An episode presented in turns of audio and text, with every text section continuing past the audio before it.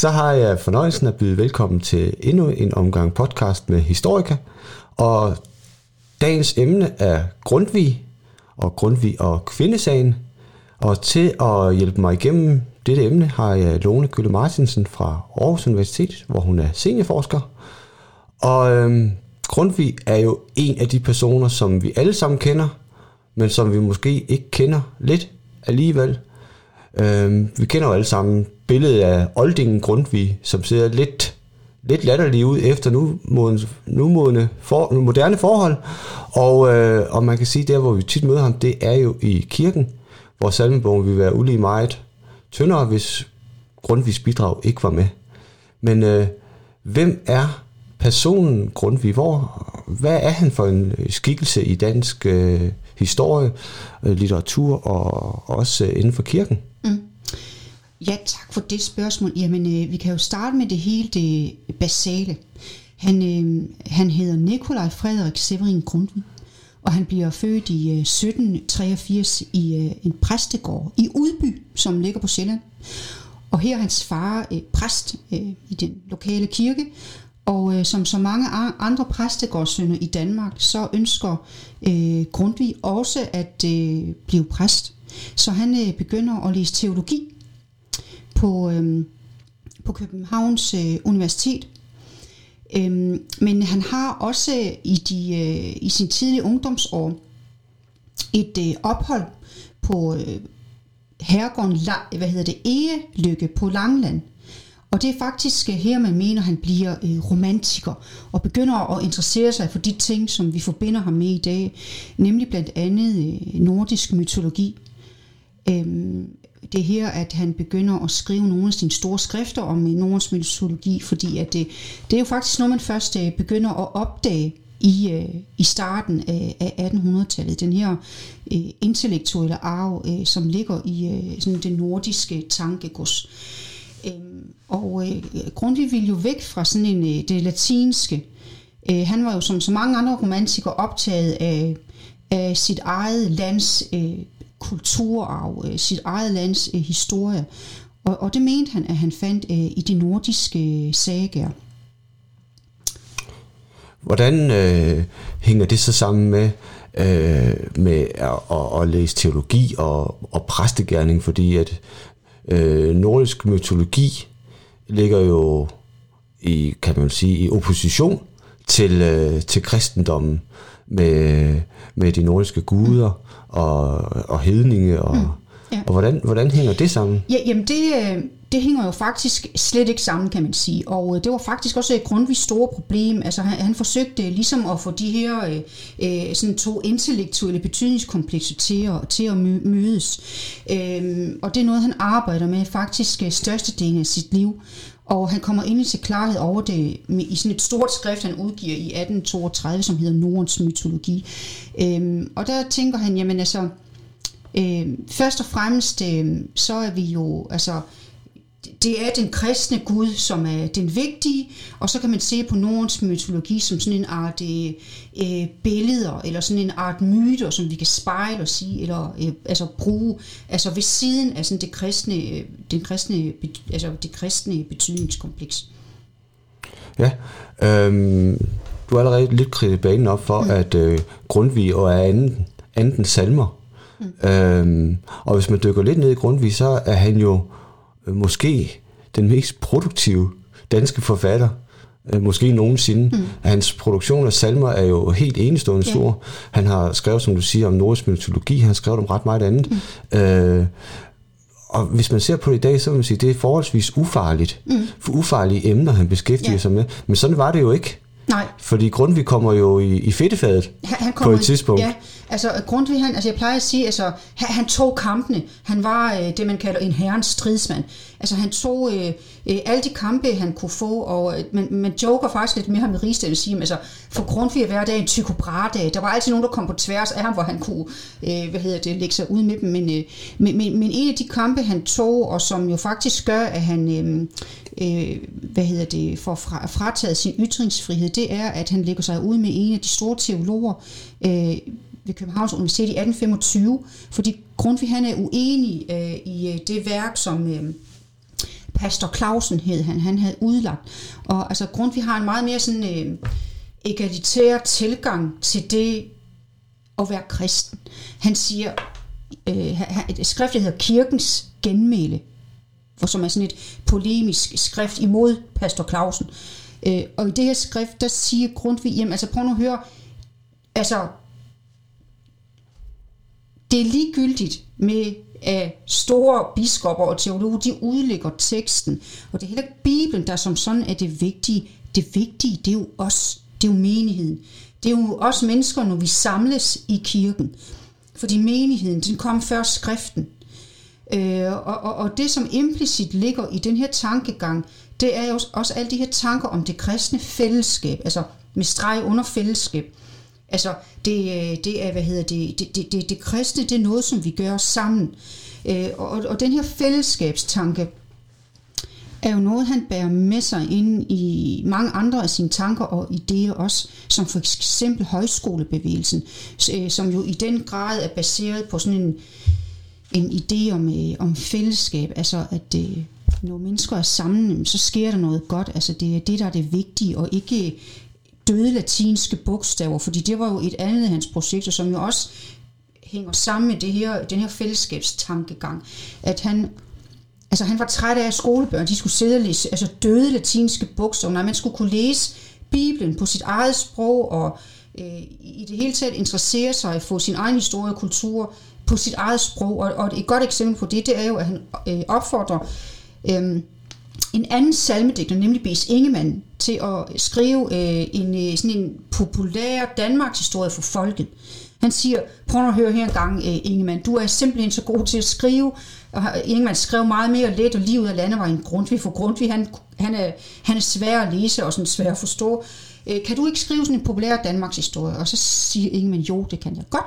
Og så udgiver B.S. Ingemann jo i 1826, vi regner som øh, Danmarks første historisk roman, nemlig den her roman om øh, Valdemar Sejr.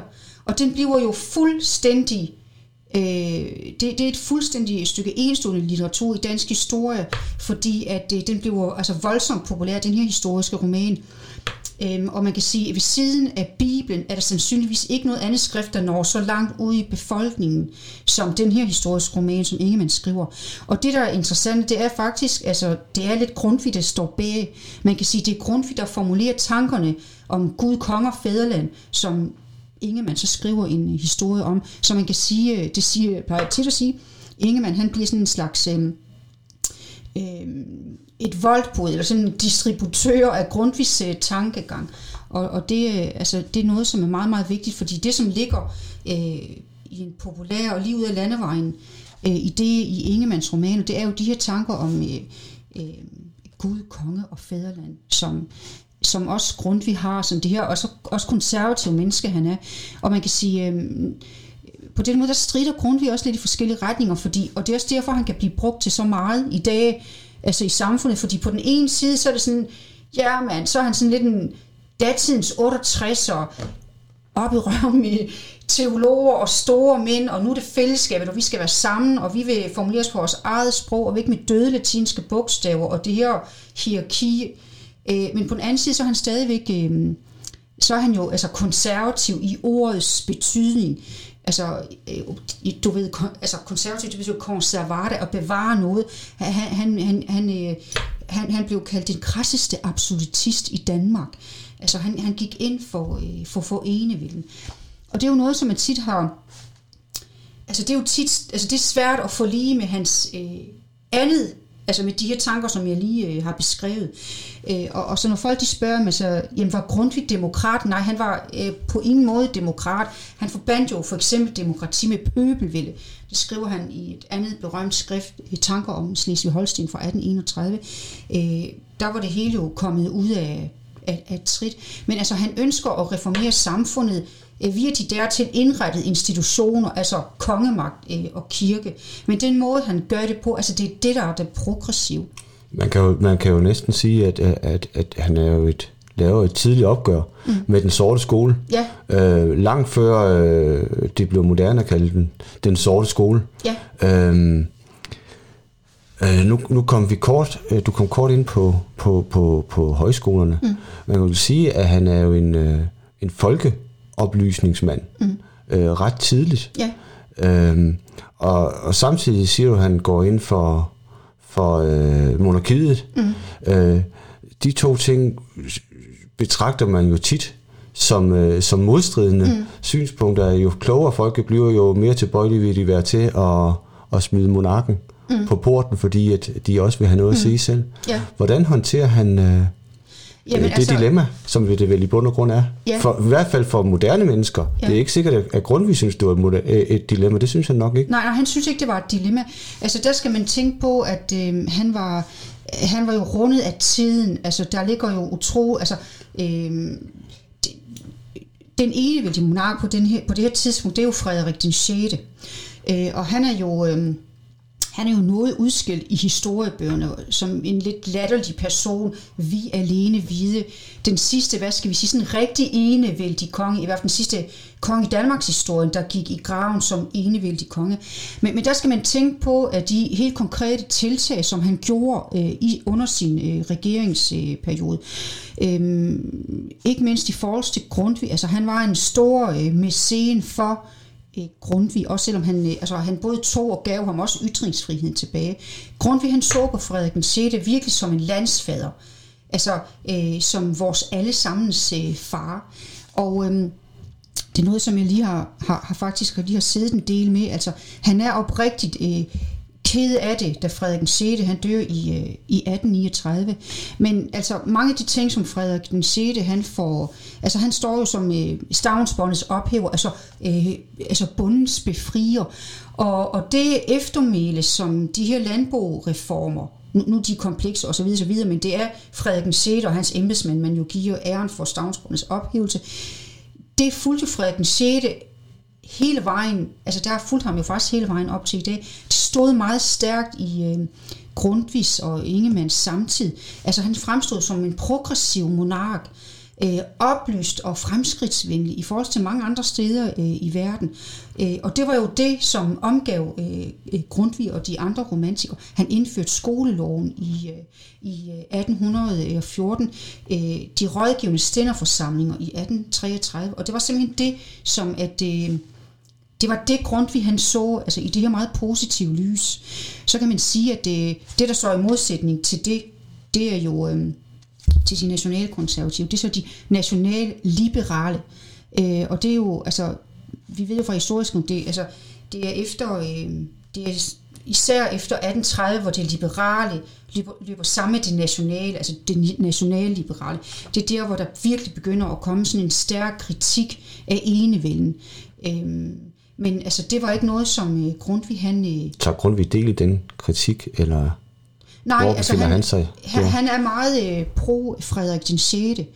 Altså, man kan sige, nu er Frederik den 6., han er så 15 år ældre end Grundtvig, men altså, Grundtvig var jo vokset op med Frederik den 6., altså have oplevet alle hans, hvad skal man sige, reformer på, øh, på nærmeste hold.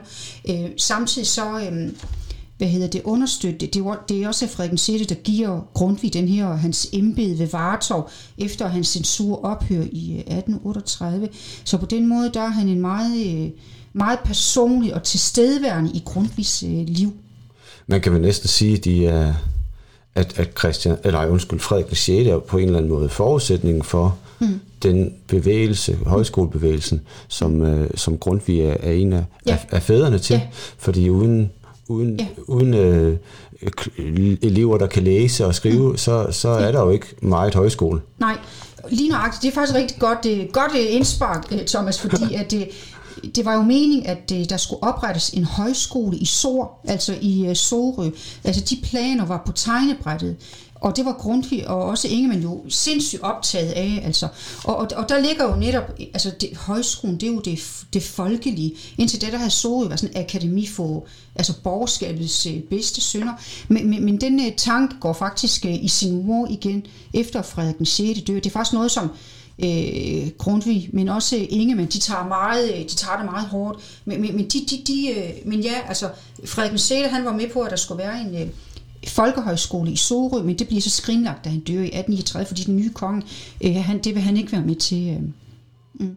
Ja, øhm, hvis vi lige hopper øh, lidt højere op, så kan man jo øh, sige, at øh, Grundtvig er jo i sin tid her og der, mm. og alle vegne. Ja. Fordi han er også med i den grundlovsgivende rigsforsamling.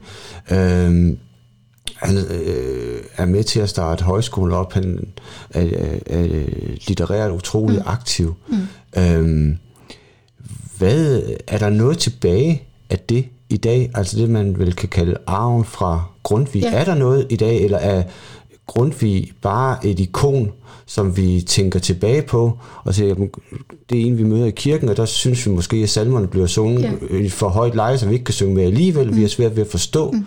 hvad der egentlig står mm. i teksterne. Ja. Øh, og det er jo ikke i, i hverken i grundskolen eller gymnasiet, det er jo ikke de tekster, man læser mest af i dag. Nej. Det er jo, øh, han er jo bare, ja. hvad kan man sige, ja. et, et ikon, Ja. som, øh, som er der. Mm. Men er han mere end det? Ja. Er der en arv fra Grundtvig, som Ja. vi trækker på i dag? Altså, ja, det vil jeg helt øh, bestemt mene. Øh, men, han, så, men han er både offer, han er også blevet et ikon nu. Og øh, det kan faktisk være svært, når man øh, lige, altså du ved, som vi snakkede om tidligere, hvis man får stukket en mikrofon i hovedet, hvilken betydning har Grundtvig haft for Danmark? så, så kan man blive sådan helt overvældet og falde fald død om, fordi det er så svært at sætte ord på øh, de tanker, på de, den mentalitet og de idéer, som man stod for. Men øh, en god måde at karakterisere det på, det er, at øh, der er en, som har betegnet øh, Grundtvig som sådan et kraftigt fyr, der står og buller nede i Danmarks kælder. Han er også blevet betegnet som, som sådan et vandmærke. Altså hans øh, tanker og idéer, de, de, dem har bærer vi stadig med os. De er bare, øh, de er bare ikke så synlige. Altså der, du, du, der, der bliver man nødt til at dykke ned i, i værket og i samtiden og i konteksten, for ligesom rigtig at forstå, hvad det er, han har øh, hvad hedder det, øh, betydet. Men altså skal jeg sige det helt kort? Altså Grundtvig, han har været med til at præge øh, den her, i mine øjne, øh, egalitære, jævne og lige fremme tankegang, som vi har i Danmark omkring en, øh, en masse, masse forskellige øh, øh, aspekter af dansk samfundsliv. Det er lige fra den måde, vi øh, agerer på politisk, øh, den måde, som vi er sammen på i kirken, som vi snakkede om før, det med, at vi er sammen som mennesker, altså vi synger salmer i kirken øh, og så videre.